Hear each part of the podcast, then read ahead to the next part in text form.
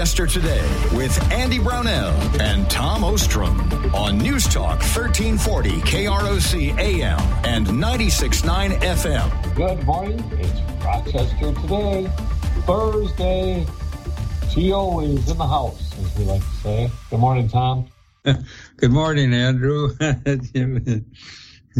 so, uh, a lot of, a lot of, uh, I guess, surprising happenings in the world this week since we talked last.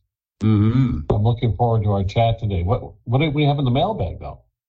Okay, in the mailbag, uh, uh, Mr. Cheney, uh, G.W. Bush's vice president from Wyoming, is defending his daughter Liz in the January hearing investigation. Uh, and this is a real photo. The Babylon Bee had it. It shows Cheney because this really happened. Cheney, with his Wyoming cowboy hat on, with an angry look on his face, did say this: that uh, that Trump is a threat to American democracy, and uh, he did say that. So the Babylon Bee shows his picture, and then says. Uh, Cheney says, never has America faced a greater threat than Donald Trump says the guy who started two wars and shot a hunting partner in the face. and all that's true too. I always wanted to see that movie that uh, was about Cheney. I think it was called Cheney. Uh-huh. I, I don't think it uh, was very kind to him. Let's put it that way. But I, I always wanted to see it. I never caught it he was a war hawk. He did get us into wars. And then because he worked for a defense industry company, people were always suspicious uh, of his motives uh, and finances. The Babylon Bee, another one. It shows Hunter Biden looking out a window with a little bit of fear on his face, and it says, High level Chinese asset and sex trafficker Hunter Biden breathed a sigh of relief this evening as an FBI raid team passed his window and went to, went to Donald Trump's residence. oh, that's funny. That's actually funny. and Biden, Hunter says, "Oh, I thought I thought they had me for a minute there." and, and this from Wayne. This Inflation Reduction Act of 2022 should be called the Inflation Creation Act of 2022. We do not need more spending. We do not need new taxes, and we do not need 87,000 new IRS agents who will conduct uh, audits. Yeah, they will, and they're going to go after conservatives, you bet, and and conservative organizations. And then Wayne reminds us, President Obama said back in 2008, it's a bad idea to raise taxes during a recession. And that's what Biden's doing. And then from our pal Cato, Sir Thomas. Apparently, the FBI raiders just scooped up a ton of documents from uh, uh, uh, Hunt's Mar-a-Lago without examining them. If they went to his house without being cataloged and sealed in their objectives and organization, some of it they won't be able to use as evidence, I think, uh, but we'll see what they're up to. But I am shocked, I am grieved, I am mortified, but sadly enough, Tom, I am not surprised. I am not surprised what the deep state is doing, trying to destroy Trump's candidacy coming up. And then uh, Nevada Dan uh, said the missing documents uh, in the FBI raid on Trump's Palm Beach uh, House are, are, are very speculative and uh, the procedures are very questionable. And uh, and Dan says, uh, you know, uh, the FBI has energized Trump's supporters, though, and they have. Uh, fundraising amounts are huge now. And he Dan says the FBI has turned into a terrorist group. If the Republicans take over, I'm sorry, Tom. I don't know if they have the courage or the skill to fight the state because some of the Republicans have Trump derangement syndrome as bad as the Democrats. Uh, I hope something will be done, but I'm not very hopeful. Uh, and then from Jerry, I believe Tom, the FBI raid will create a red tsunami, not just a red wave. Uh, and this is going to backfire on them. I play. I pray that Trump will win and clean out DC corruption, and then uh, Trump as as Speaker of the House, and then President, and then eight years of DeSantis after him to get rid of the swamp. Uh, we are so frustrated. Uh, the deplorables are getting furious, and uh, this has gone too far. And uh, so uh, people are wondering what happened. We'll have more to say about that in a minute, but that's the mailbag. That was a full mailbag, is what that was. Mm-hmm. Your shoulder must be hurting from carrying all that. okay, we'll take our break, Tom, and return in a moment with more of Rochester Today with Tom Ostrom. I'm Andy Brownell. And this is Rochester's News Talk, 1340 KROC AM and 96.9 FM. 10 days, 100 plus weekly artisan and food vendors. Andy Brownell and Tom Ostrom on News Talk, 1340 KROC AM and 96.9 FM. We are back. We being Tom. I'm Andy. It's News Talk 1340 KROC AM and 96.9 FM. And voters went to the polls a couple days ago. Mm-hmm. And uh, yeah, I Tom, I honest, I guess my assessment, my overall assessment of what happened on Tuesday was nothing surprised me at all. I, I no, nothing surprised me.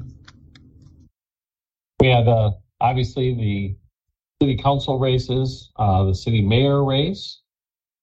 Uh, mayor Norton came out looking very strong in that race uh, three way race, and she had almost 57% of the votes cast.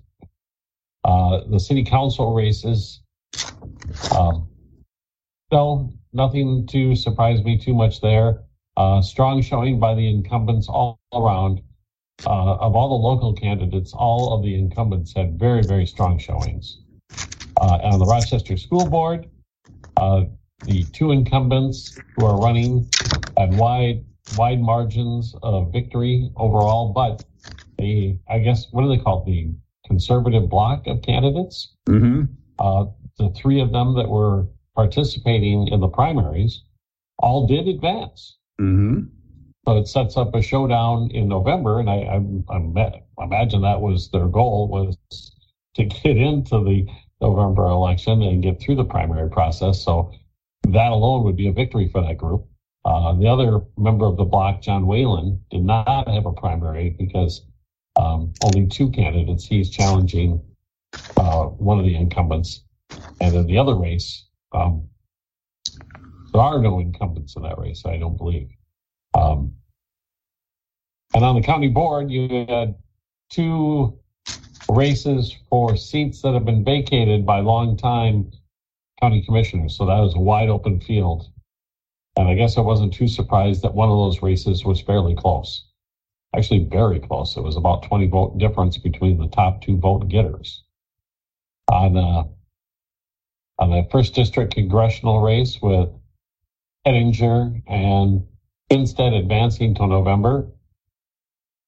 Once again, absolutely no surprise at all. Maybe the surprise might have been that Finstad uh, roundly defeated Jeremy Munson. It wasn't even close. He he had a very very strong performance against Munson, who was challenging Finstad, the endorsed candidate.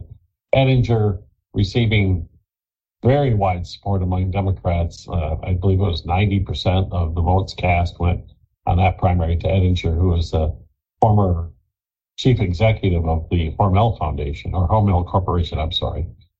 Uh, not well known in political circles, but apparently there's enough there to get, get his name out. But Finstad won the special election over Ettinger to represent the first congressional district through the end of this year, um, succeeding the late Jim Hagedorn. So that is a preview of November.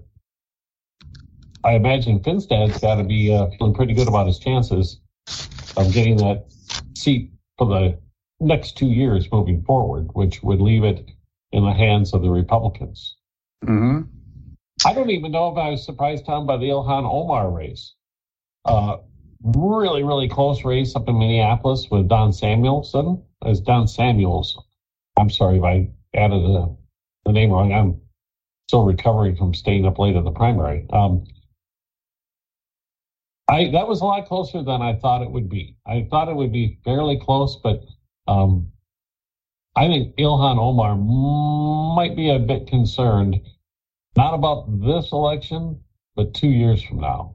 Mm-hmm. Uh, it shows that, that that crime issue is a very, very potent issue, public safety uh, in Minneapolis, because that particular district is known in Minnesota as probably the most liberal district in the state as far as congressional districts are concerned, and that her challenger, um, who campaigned largely on the public safety issue, came close to unseating her. So whether or not she moderates her messaging or not, it'll be interesting to see what's going to happen down the road. I think she's pretty well assured reelection in November, though. Well, I was surprised how close it was, and I don't think she is assured when it was that close because I think that her opponents will be galvanized uh, to emphasize her mistakes, and then she'll be tied to some policies that are not very uh, popular even with Muslims uh, traditional Muslims. So, but this was a, I was surprised how close it was, but uh, it, it, it, it, was an important thing. I was I was uh, impressed with the school board race and three conservatives. They want conservative values and they want conservative academic uh, standards. Uh, that they got onto the school board race, uh, and if they get in, the Jean Marvin was reelected, and she's the leader of the school board. But these conservatives, uh, uh, Ray Parker and Kim Rishavi and, and, and Elena Niehoff, uh, their motto or their standard uh, and objectives are respect parents and teachers, confront violence, instill academic discipline and personal discipline, financial responsibility, and we have to protect childhood innocence and the assault on, on things in that gender sexual area and restore rigorous academic standards and treat all students equally. And as you said, John Whalen is already on the ticket for the general election. And uh, if these three get on, it'll make school board meetings uh, a lot more interesting. to say the least, but I do point out the incumbents in the primary did very, very well and it shows that they obviously have a vast amount of support out there for the status quo as far as the schools are concerned. Yeah. But well, I will also say that that may not mean a hill of beans when you get to November. Uh-huh. Uh, it's a totally different animal, the general election, when you compare it to the primary election. And when we're talking about who actually turns out to vote, uh, usually the primary is dominated by people motivated either by an issue or by a candidate. You get to the general election, you get a whole lot of people who that's their habit. They vote. They consider it their civic duty, obligation, responsibility, patriotism, the whole works. Mm-hmm. And uh, whether or not they are as excited about any particular issue or candidate, um, I imagine there are far fewer people who are super highly motivated compared to what sure. you're going to see in a primary sure. election and I must say, but my, it's my impression that the present uh, school board president uh, is is rather moderate and rather sensible, and had a distinguished teaching career. So I, I think uh, the school board will be in sensible hands, and if these conservatives get on, uh, it will surely be sensible. Time will tell, as they always say. It's going mm-hmm. to be uh, that'll be uh, that'll probably be a, the well, other than the mayor's race, I think that'll be the most closely watched race, or, or races, I better say. Sure. Uh, and the mayor so much was, focus on what's happening in the schools and both the media and our culture today that uh, in, the, in the aftermath of the pandemic, it's certainly going to be super closely watched. That's right. And and the mayor Kim Norton got a, a, re, a resounding uh, uh, indication of re, of support and uh, uh, I think she presents herself well uh, as the mayor uh, when she speaks and when she travels. And she, you know, she's had a marvelous education for her job uh, with fellowships and study at the University of Minnesota. And uh, I think uh, and remember, uh, some people might complain about some policies and some results, but again, this is a weak mayor system, and the city manager has lots of uh, uh, influence, and uh, I think the mayor has a veto uh, power that can be used. But uh, but that was an interesting race too. So um, it's just fun, but so complicated. I had a hard time keeping track of who and what and where. And uh, you did a great job, Andy, staying up late and managing the information. In the mayor's race, um, and maybe the maybe I was a little bit surprised by the showing of strength by Kim Norton, just because through this pandemic, there's been just a I would call it a general mood of displeasure. Um, and, and she has seemed to have been the focus of a lot of the criticism, at least locally, when it comes to the pandemic, just as the school board has been a focus of it as well. Yeah. And, and the impact governor. on students. Mm-hmm. But as far as the business community is concerned, or the business climate in the city and the impact, uh, she seemed to be the lightning rod for criticism on pandemic related issues. And for sure. her to do as strongly as she did in the primary, I guess I was a little bit surprised. I thought maybe one of the other candidates might have had a stronger showing. Sure. And then the closing of businesses and the uh, regulations and rules that were with it, uh, she was she'd be criticized for that. Uh, but you know the I, I lately have uh, talked to some uh, pretty prominent business people who have been here a long time and and are historic in themselves and they're furious about uh, the the um, Mayo Clinic uh, plans that they think are really hurting uh, businesses and making it tough for uh, established business people to be successful downtown, and uh, they're very angry about it. I think that's a, a more widespread sentiment than just those people you talk to. I I run into it a lot when I get out and just have chats with people here and there, and it seems to be a general theme of there's a general sense of, I guess, displeasure with what's happening with the city government. I mean, it's not, it's not. I guess that part of it may be specific. Uh, all the disruption caused by DMC uh, is is always there as one of the themes, but also, I don't know. Maybe it's just growing pains. I, I can't put a put an exact diagnosis on all the symptoms, but but once again, all the incumbents on that city council who had faced primary challenges did really, really well. So mm-hmm. perhaps that level of displeasure is not as high as I think it is. Mm-hmm. So let's move on. What else do you have to cover before we have to take our next break? Well, uh, just a couple of items. Uh, the Minneapolis schools have spent $2 million on diversity in the math curriculum. And uh, the, uh, the, they want ethnic, racial, and cultural diversity and equity in the teaching of math and the results of math. Uh, uh, to me, that means erosion of standards and uh, uh, trying to water down mathematics and politicize it. That's my bias on it. but I, have talked to um, traditional math teachers and uh, engineer friends who don't like what's being done to math. Uh, the people are trying to do to that which they have done to the liberal arts subjects uh, in uh, in quest for this uh, leftist philosophy. Uh, and only 35% of students in Minneapolis are meeting or exceeding math standards. that's from the Minnesota Department of Education. Now, what the cause of that is how you solve that and whether this woke curriculum will do it remains to be seen, and I'm not optimistic. And it's not just the math numbers. The reading numbers are pretty miserable out there as well. And it's not just Minneapolis. The numbers uh, in the wake of this pandemic um, don't look pretty, and it's pretty concerning uh, for this particular group of young people moving forward uh, with their adult lives. While they're, uh, they'll have the tools that they need to be successful is an open question. And whether or not those still in the system can catch up in time, I don't know. But I on the surface, I can agree with you. What has that got to do with math? It's numbers. Numbers are numbers. But the only other aspect of this is I think I've talked to you about this before is oftentimes now in math curriculums they use word problems, try to relate real world issues to apply math. And you know, hey, the carpenter has to lay out a patio and he's gonna the area is this. How do you determine the area?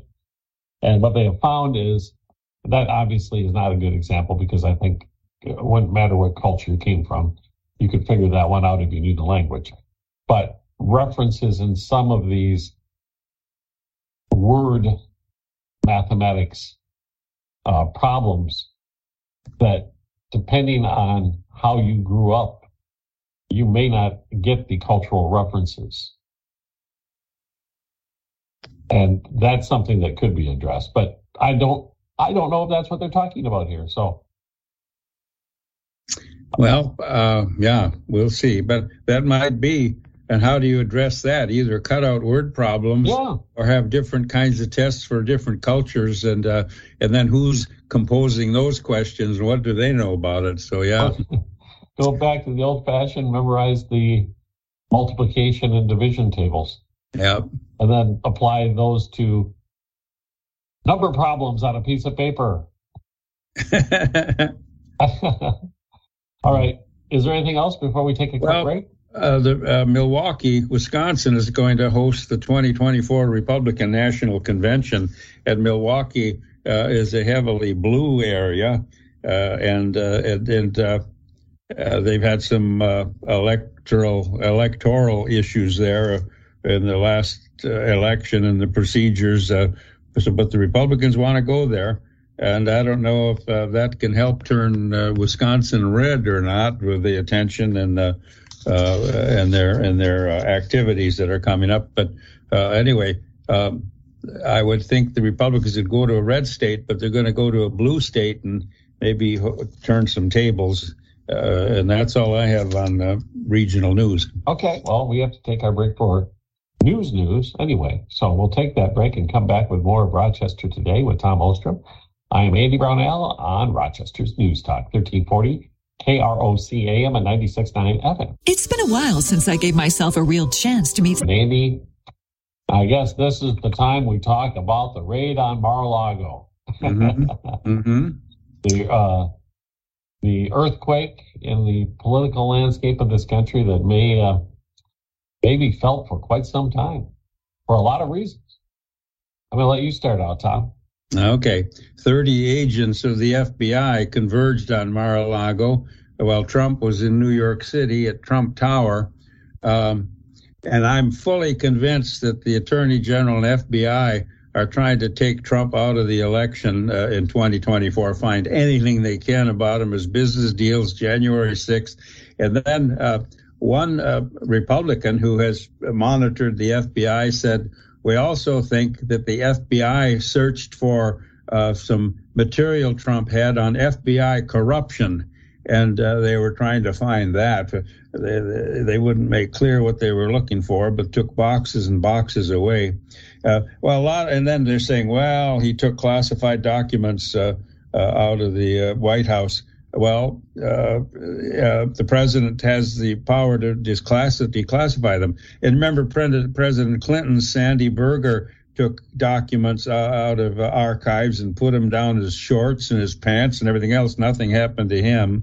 And uh, and and the FBI isn't going after Hunter Biden and the Biden crime family stuff. Uh, they didn't go after Hillary with her emails. In fact, Hillary is gloating over what happened. She has a cap now, like a MAGA cap, and it says, What about her emails on it? What about her emails? And she's grinning. And Pelosi couldn't stop from grinning and laughing when people said, What'd you think of the raid? Uh, you know, and they, she, she's got a great joy out of it. Just to me, it's, it's just outrageous. Uh, Attorney General Garland. I hope the Republicans get in and impeach him and fire Wray, and, and that was another one of Trump's idiotic uh, appointments. Uh, Wray, the director of the FBI, and he was questioned by Republicans. Uh, I think it was last week, and he evaded questions. They had so many examples of FBI hypocrisy and double standards dealing with Democrats and Republicans, and he just slipped by and he ignored it. He wouldn't even admit there was anything with the FISA warrants. And then he said he had to leave the meeting. I wonder if he knew this raid was coming. Of course he did. He had to leave the meeting, he said, to catch his uh, flight because he had to go somewhere. Well, it was his private plane or the private plane assigned to him, and off he went to the Adirondacks for his uh, vacation home. But uh, this this just smells, and uh, no one was arrested in the in the Russia hoax uh, or the dossier thing, and, and I, I think. And even some Democrat prosecutors thought that the raid was outrageous and it was absolutely unnecessary. Even they said on a liberal network, uh, this was outrageous, and and uh, and that the Trumps were cooperating with with these issues and documents. But uh, it's it, it really looks bad to me. And the the optics of it, I agree, couldn't be worse, especially in light of the controversies that the FBI has been trying to weather through over the past two to three years. Um, they've had egg on their face more than a few times. And even if they were not politically motivated, there's the appearance of political motivation at the very, very least. And then to go and this has never been done before in the history of this country that you would execute a search warrant with law enforcement on the home of a former president. So I, you would think that somebody in the room where they were discussing this would have said, is this really a good idea considering the political climate in this nation right now? Yeah. We're already super divided and on edge over our politics, and you're going to basically throw a Molotov cocktail into the middle of it and see what happens. And I read an interesting, I think it was Newsweek, but there's, there's so many articles out there about this that quotes a you know purported source within the FBI that contends that the reason they did the raid while Trump was in New York is because they wanted to avoid a political circus, as if they could. Mm-hmm. You're raiding the home of a former president. You think nobody's going to notice that? Yeah. It, it, it's that kind of decision making that really, really makes you wonder what in the heck is going on. Regardless if you believe it's politically motivated or not, it's just stupid. Mm-hmm. It's just an unwise move, a hundred some days away from a general election, a midterm election, to I guess pull a stunt like this. And the other aspect that I drew away from this, Tom, was they had three straight trucks, you know, not semi trucks, but straight trucks that pulled into Mar-a-Lago. And they supposedly hauled away 10 to 15 boxes of materials. Mm-hmm. You could have fit that in the back of my van, not three sure. trucks and also the the aspect that some Democrats seem to be celebrating about this raid because I think they believe that this is going to lead to some sort of criminal charges against Trump as it pertains to the handling of these documents and materials that are supposed to be in the archives. And one of the charges that could potentially be brought against Trump carries within the sentencing the inability to ever run for public office again. Sure, sure. Uh, but that but that brings up the whole constitutional question of how can Congress place limitations on who can run for president beyond what the U.S. Constitution already has in it. Yes. The U.S. Constitution spells out who can be a candidate for the highest office in the land. It does not contain any sort of language in there about Congress's ability to add additional provisions to that. So mm. if it's a mess, I guess that's what I'm trying to say. This they created a political tornado in the middle of the summer heading to the midterms that to be honest with you, I think that I don't think it, if their aim was to destroy Donald Trump, they might have done the exact opposite. Sure. They might have reinvigorated his his ability to be a strong political figure. You bet, because independents are upset by it, and uh, fundraising has gone through the roof since the incident, and and Trump doesn't stop. They want to destroy him. Uh, he doesn't quit. Uh, he's the only one that can take on the deep state with consistent courage. And he might bring more Republican moderates with him after this incident because they all better watch what they're doing if, if the FBI reacts to that. And then FBI agents stopped a congressional representative at the airport again. I don't know how they figure out when someone's going to go on a plane with their family, and they demanded his cell phone. Uh, so uh, and I worry about these what ninety thousand uh, IRS agents that uh, Trump or that uh, Biden wants to hire. This that's going to be a lowest learner. Let's go after conservative groups again. Um, and, and, who's who's who's going to get the audits? Republican corporations, pro-Trump voters. Uh, that's uh, that's police state stuff too. To me, they should have ninety thousand more border agents assigned to the border instead of the IRS and giving them guns and more intimidation. I the Trump's the only one that has the guts to fight to these people, and they're they're really dangerous to me. Well, multiple ironies. You bring up the IRS thing, and the the thing I took away from that was uh, they're spending a great deal of money to hire to bolster the IRS's enforcement division, which would be audits. They'll probably spend more money than they'll get. you know, it, it seems, and it, and if it's going to be, uh, I don't know, my return is as simple as it can be. I have no deductions anymore. I've reached that state of life. But uh, anybody who has uh, you know, a partnership or an S corporation or any entrepreneurial complicated returns, they're going to be looking over their shoulders big time. And what kind of impact does that have on um, business innovation? I, I don't know. I, I'm all for finding the people who are getting away with unlawful tax evasion, the hiding of income, the actual willful I guess tax evasion is the best way to describe it. I, am all for catching them and making them pay what they owe. But going, if it's going after people who, in good faith, took a deduction and, and punishing them, then I'm not, I'm not so enthused about that. Mm-hmm. Oh, the other part about this. This is the twisted part of it, Tom. You're saying their aim is to destroy Donald Trump.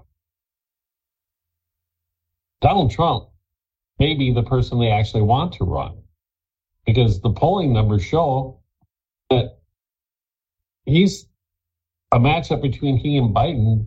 Biden wins. And Biden is the candidate right now.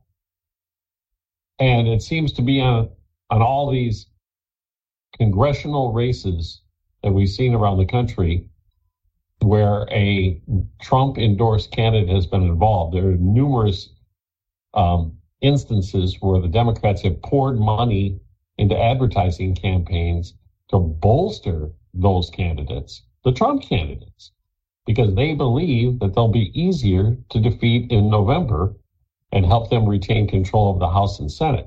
Mm-hmm. Well, what the FBI did today may just make, or yes, this week, I better say, because it wasn't today, but the actions in this raid on the president may have distinctly improved the chances of those candidates mm-hmm. that Trump endorsed. Sure. so this sure. could total backfire. It, it, it, could potentially be a total backfire.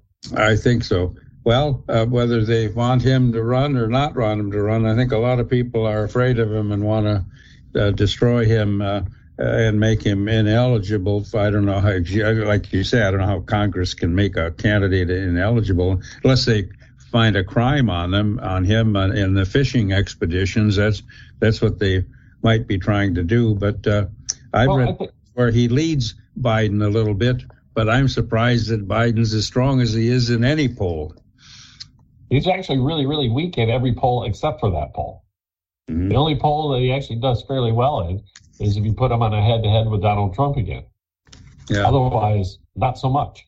Well, um, but what, if you think of Biden in a debate with Trump, I don't know how the guy could survive uh, it. Oh, then one more aspect of this that um, I think, well, I, I, I think the Justice Department owes the American population, the American citizens. I think they, I think they owe us an explanation if if they felt that whatever offense the former president might have done warranted the seriousness of a raid on his home, I think they need to step forward in front of the American public and explain it to us. I think so instead too. of instead of leaving everybody in the dark with speculation. Because if it ends up being a battle over a bunch of papers that are sitting in boxes in a storeroom at Mar-a-Lago when they should be in the National Archives, while discussions are taking place on which documents should be shipped and not shipped, and he's already shipped some to the archives. That to have that warrant a raid, I, I think that I think American people are being pretty skeptical. That would be the the reasoning behind this. That you you took this very serious, unprecedented move to grab 15 boxes of papers. And then, you know, uh, FBI Director Comey took classified information home uh, that was derogatory to Trump, and the FBI went into his home and then said, "Give it back." And Hillary took thousands of classified items in her emails, emails and so, uh, yeah. But well, uh, uh, this might be the last straw for, uh, I think, for even moderate Democrats and independents. it's a scary police state thing. Many people think. Others are happy about it. We'll see what happens. Yeah, well, I, I think it will further further inflame the division that we're feeling in the United States today, and I don't think that that's a really good thing overall. Um, I guess we'll take our break. How's that? We'll be mm-hmm. back with more of Rochester Today with Tom Ostrom. I am Andy Brownell on News Talk 1340, KROC AM and 96.9 FM. This is the Family Service Rochester Mental Health. Andy Brownell and Tom Ostrom on News Talk 1340, KROC AM and 96.9 FM. Okie doke. T.O. We're down to our final few minutes of the program. I suppose we better talk about things happening outside of the United States and their impact on our country. Mm-hmm. Well, you've got the United Nations concerned about the shelling in the Ukraine war around a nuclear plant. It's in Russian territory, uh, but uh, Ukrainians are running it, and some Russian shells came pretty close to it. And uh, some are worried about the destruction and danger of a nuclear plant explosion. And remember, Chernobyl was that horror. And, uh, and Chernobyl happened when the Ukraine was a Soviet satellite as that occurred in the Ukraine too. But uh, uh, people are concerned about shelling in the vicinity of that plant and what could happen. Yeah, I, that would seem like something that would be very, very concerning. If you, uh, you know, if you broke the containment and busted up the coolant system in that plant, you could have another Chernobyl meltdown and have a whole swath of land in that part of the world uninhabitable for a long, long time. And you could have a plume of radioactive materials moving across other geographic areas and into parts of Europe again. Mm-hmm. That's right. And then the Ukraine is getting pushback from Wall Street about debt talks and repaying uh, debts, but uh, I don't know how the Ukraine can be expected to repay any debts in wartime conditions. And uh, and I read how Zelensky, the president of the Ukraine, is asking China to help rebuild the post-war Ukraine. China, who's uh, supporting Russia in the war uh, overtly and covertly, Zelensky said it's a powerful nation and we have infrastructure we need rebuilding. And he's asking China and Xi uh, to discuss it with them. They're getting involved in, in rebuilding the infrastructure of the Ukraine after this war ends. Uh, I find that uh, extraordinary. Yeah, I I not heard that. I did read, and I, I didn't get a chance to read the article. I only saw the headline um, because I sorry I got swamped with election stuff this week. But apparently, Putin has canned three more of his generals over the lack of progress in Ukraine. He's going to be running out of generals. Well, he is. I think he's lost about a hundred. Uh, well, colonel is right below general and he's lost about 90 of his uh, top uh, generals. So you're right, he is hurting. But so is Ukraine. Well, yeah, I mean, definitely. But Ukraine is receiving some replenishment from the West as far as armament, armaments, and some of the armaments are far more sophisticated than what the Russians have available. And there's a great deal of discussion about how Russia's war fighting ability has been degraded by what is happening in Ukraine because so much of its machinery is being destroyed. Mm-hmm. And it, any, you know, you can have like the, the Russians, I almost said the Soviet Union, but the Russians have far more tanks than any other nation in the world. They, the tanks, a lot of artillery. Well, not all of those tanks are war ready. A lot of them need parts. A lot of them have been sitting in a field for a while. So, I mean, how it, it, it, it's interesting with all of the saber rattling by Putin, whether or not his military capabilities are anywhere near where they were before this all began. I, it's mm-hmm. a big, giant question mark. We've sure. got about a minute. Sure. Well, the Russians are having supply problems, logistical problems, and the Ukrainians have been good at taking out his supply trains uh, and and with drones uh, and destroying bridges that the Russians need to get supplies over rivers. So uh, the Ukrainians are uh, Ukrainians are doing the best they can with it, but but the infrastructure has been so devastated. You wonder how it could ever be resolved or repaired, and uh, and what nations will help with that task, like the U.S. did uh, after World War II. improving the infrastructure of the enemies as well as the allies and and how that'll be conducted. Well, Tom, we've got uh, we've got to make way for news and other things. So we'll chat again next week. You have a great weekend. Okay. We'll see how the world has changed between now and then. yeah. All right. Tom Ostrom with us this morning on Rochester Today. Uh, tomorrow we'll be chatting with Steve Lang from Rochester Magazine. Be sure to tune in to Rochester today on Newstalk 1340, KROC AM and 96.9 FM. My friend and I are taking a trip to Mexico this year, but neither of us speaks.